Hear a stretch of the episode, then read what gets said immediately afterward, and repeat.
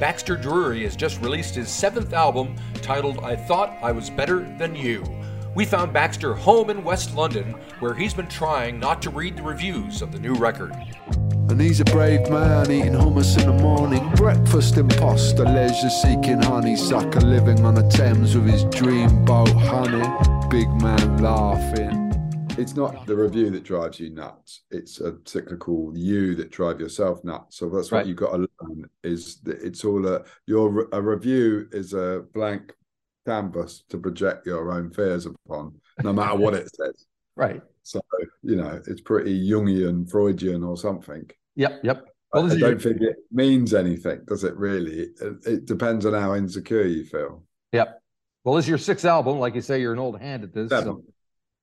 What is it? Seven. Seventh. Seven. Holy crap! I got to put a new new number there. All right. Thanks for the correction. Uh, yeah. So uh, Might be- I don't know if you you might be right actually. I'm just going by what I read. So, you know. um, so uh, do you remember releasing your first album and how you felt compared to how it feels now? Or are you still sitting in bed at night reading the reviews?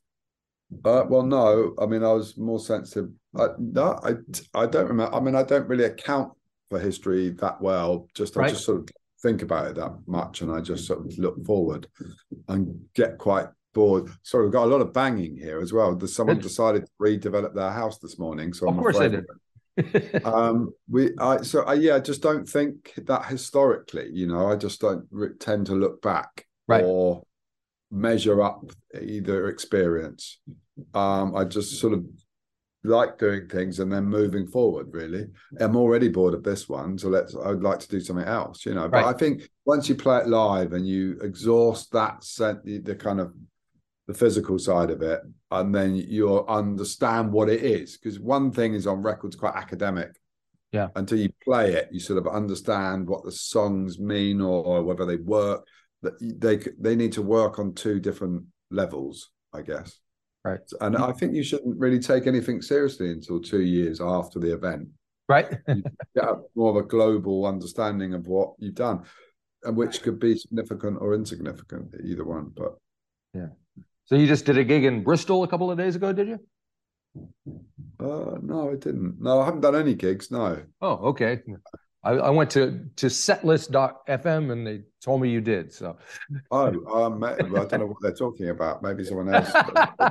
Yeah. I, was in Bristol doing a signing some records. That was that was the extent I was. maybe uh, that's what that was. Yeah, somebody Yeah, yeah, totally. you log something in.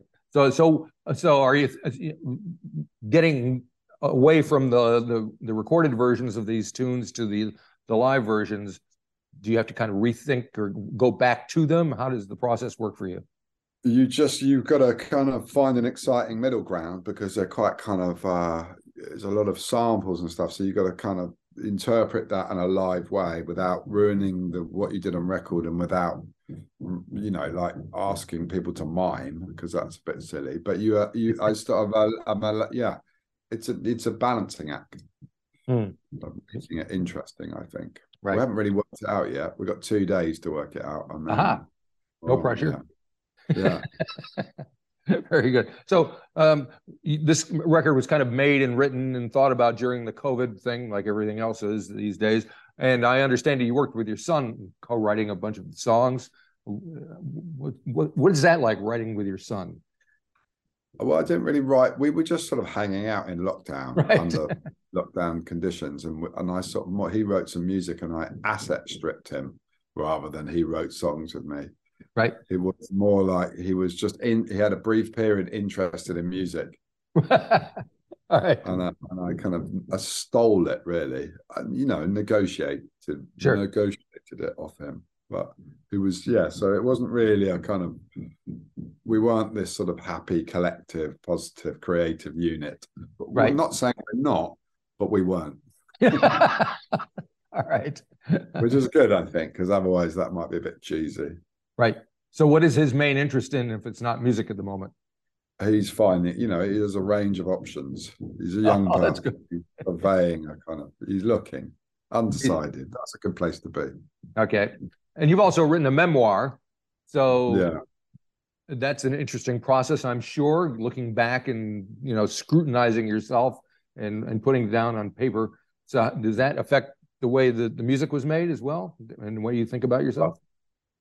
Uh, I don't know if it affects the way I think about myself, but it, I mean, it, it, it's a sense of achievement writing something, and then sure, yeah, thing, you, know, you can source some stories from writing books and stuff. I think you're either going to write about how you, you know, use the moon lit up your a moment or something you know you could do something ethereal songwriting ethereal nonsense. Or i i did on this album tend to i dug into some childhood stories but they're not very accurate. They're not a document of right right. events. They're more of an abstract interpretation. Songwriting abstract nonsense and, and is that because you don't want to get too close to the truth or it just makes a more interesting story uh, I don't. I don't know if you're capable of getting too close to the truth via songwriting. You know, it's a bit boring and a bit painful. Uh, right. I, I, I'm not really sure. Um, I just wrote some songs vaguely based. No, I mean, you get to the truth in a book. That's a lot of words, but this is music interferes with stories. Mm-hmm. Um, and so it should. I mean, you've got to honor the music first. I feel the story is a sort of um, is secondary to the music. All right. So I think you were quoted somewhere along the lines as saying that this album was a bit more hip hoppy than other ones have been. Is there a reason for that? And is that accurate? uh, yeah, I guess so. I mean, I don't know what reasons. Just just interest keeps you motivated. Do something different, right? um, and I just quite like hip hop, but I, it's not appropriated hip hop. It's just a bit of a it's mildly inspired by. Right. But yeah. I think it's just you just try and shake it up a little bit. If you're just a bloke that can't sing, you, right. you need to change the um, setting a little bit right. to sort of sell it to the people. So I've noticed you've been quoted saying that you can't sing. Was there a point in time when you realized you couldn't sing? There was a point. Um, no, no, I mean, I you know I knew that from it's a Ponzi scheme. You know, it's not like it's not. um No, I didn't ever think. I, I'm sort of grateful for not singing, right? Mostly, and I knew that from the start. You know, but yeah, I, I wasn't that bothered. I don't think you know in a certain circle of music you, you have to be able to sing. You know what I mean? Gotcha. All right. So the album starts with a track called "So Much Money." and you got your friend Madeline helping you out on that. Do you mind telling me why that opens the album and maybe I don't know how much you want to reveal about the process of how it came to be, the track itself? America's America's Hey, boy. Son of Genghis Khan. Never gonna be like us. Business class villains. Never gonna be like us. Kettlebells on the stairwell. Potato faced ancestors. Never gonna be like us. Slayers of human choice. Repixelated. Never gonna be like us. Turbulence of the mind and body. And there's a sample in there. Is it? Did I? Uh, is it from Citizen Kane? Yeah. Yeah, yeah. That's amazing. random. It's a bit kind of it's a Coleridge poem or something, you know. But right. Kubla Khan thing, um, and I thought it was Kubla Khan's quite. I didn't realize he was the son of Genghis. Right. And the sort of mythological idea that he imprisoned himself in a sort of luxurious um um, environment. You know, he got he got stranded in his own indulgence. So right. I thought that was on it. Very pretentious, really. all you had to do is just get Rosebud in there, and you're all set to go. gone. Yeah, yeah, totally. yeah. And, and, tell me about how you and uh, Paul White work together on these tracks. Who does what, and what kind of process is is that all about? Uh, you just uh, you roll up but Paul White's got a small studio and you roll up and he and you make some songs, you know, it's just really easy. He just put some beats down and it's a very, very easy process. So he's just a very relaxed guy. Vapes and chills and you know very chilled. so when you come in to to a session, how much is it planned out and how much is it spontaneous? Um, and it's very spontaneous, really. I'm not very planned out at all. Um, it, it's uh, it's it's hard to plan these things really with this kind of music. Right.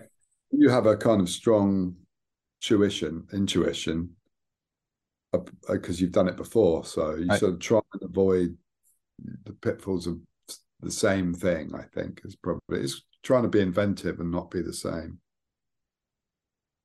Right. So when you say this kind of music, uh, what kind of music is that? Is it something that you heard before, or that made you think that this is the kind of music that you want to make? I don't know. Which, uh, uh yeah, I guess so. um, uh, it, um, it's the kind of yeah, it's just the same music you may have made before, whatever this music is. Right. It's just you're trying to change it up a little bit. You know what I mean? Okay. All right. And how much do you uh, take part in the videos and the visualization of whatever comes out? Well, on this on this one, uh, there was a very strong-minded, willed guy that just sort of took over. I said loads of ideas, and he pretended to listen, and then he just right. uh, did whatever he wanted. Yeah, but it was great. I'm quite grateful for that. It's always better to have someone strong in their own field. When you're interfering too much, they usually compromise the the process. I find. Right. Right. Right. So it looks like we had a good time making some of them. Oh, so so much fun! Yeah. Now you have another person uh, helping you out on some of these tracks, uh, and I'm not sure how to pronounce her name. Is it Jay Gray or Jay Gray? Yeah, she yeah. was great. Yeah. yeah. yeah, especially one called Crowded Rooms, because here in New Zealand we have Crowded House. So. Uh, oh yeah, yeah, yeah, very similar. Yeah. Um, Neil, Neil Finn's right around the corner here. So.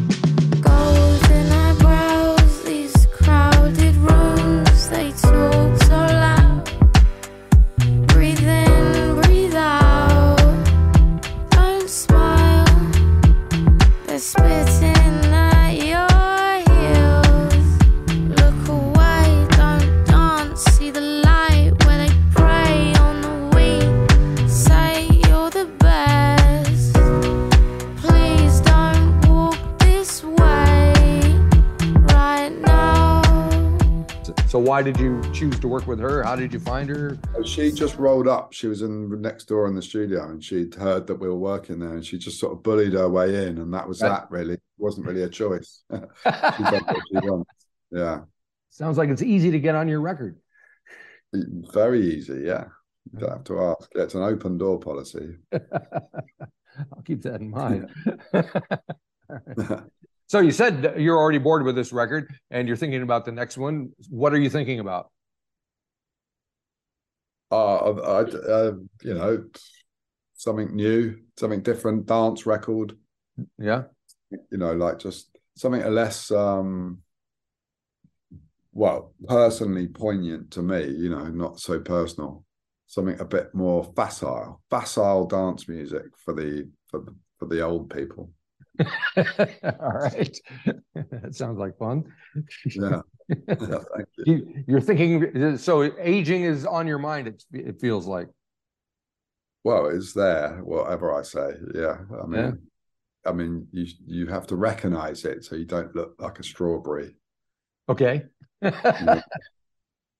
yeah. To me, you're just a youngster. What are you like, 51, 52, something like that? I'm I'm 51, very steadily 52. Yeah, I just I just think you've got to be uh, you don't have, you can't be too overexcitable, or otherwise you it starts to look a bit wrong, doesn't it? Yeah, it works for Mick Jagger. Well, I didn't say it would work for Mick Jagger, really. All right, very good. Okay, I'll put you out of your misery here. Um, thank you for for talking to me. Thank and, you, mate. Sorry I, I, that we have a bit of a, bit of a thing there. Builders and technical problems and all sorts. All, all is good. No, come down here and uh, show us what you can do. It'd be great. All right, mate. Thank you very much, dude. See you thank later. You. I know. Bye. Bye.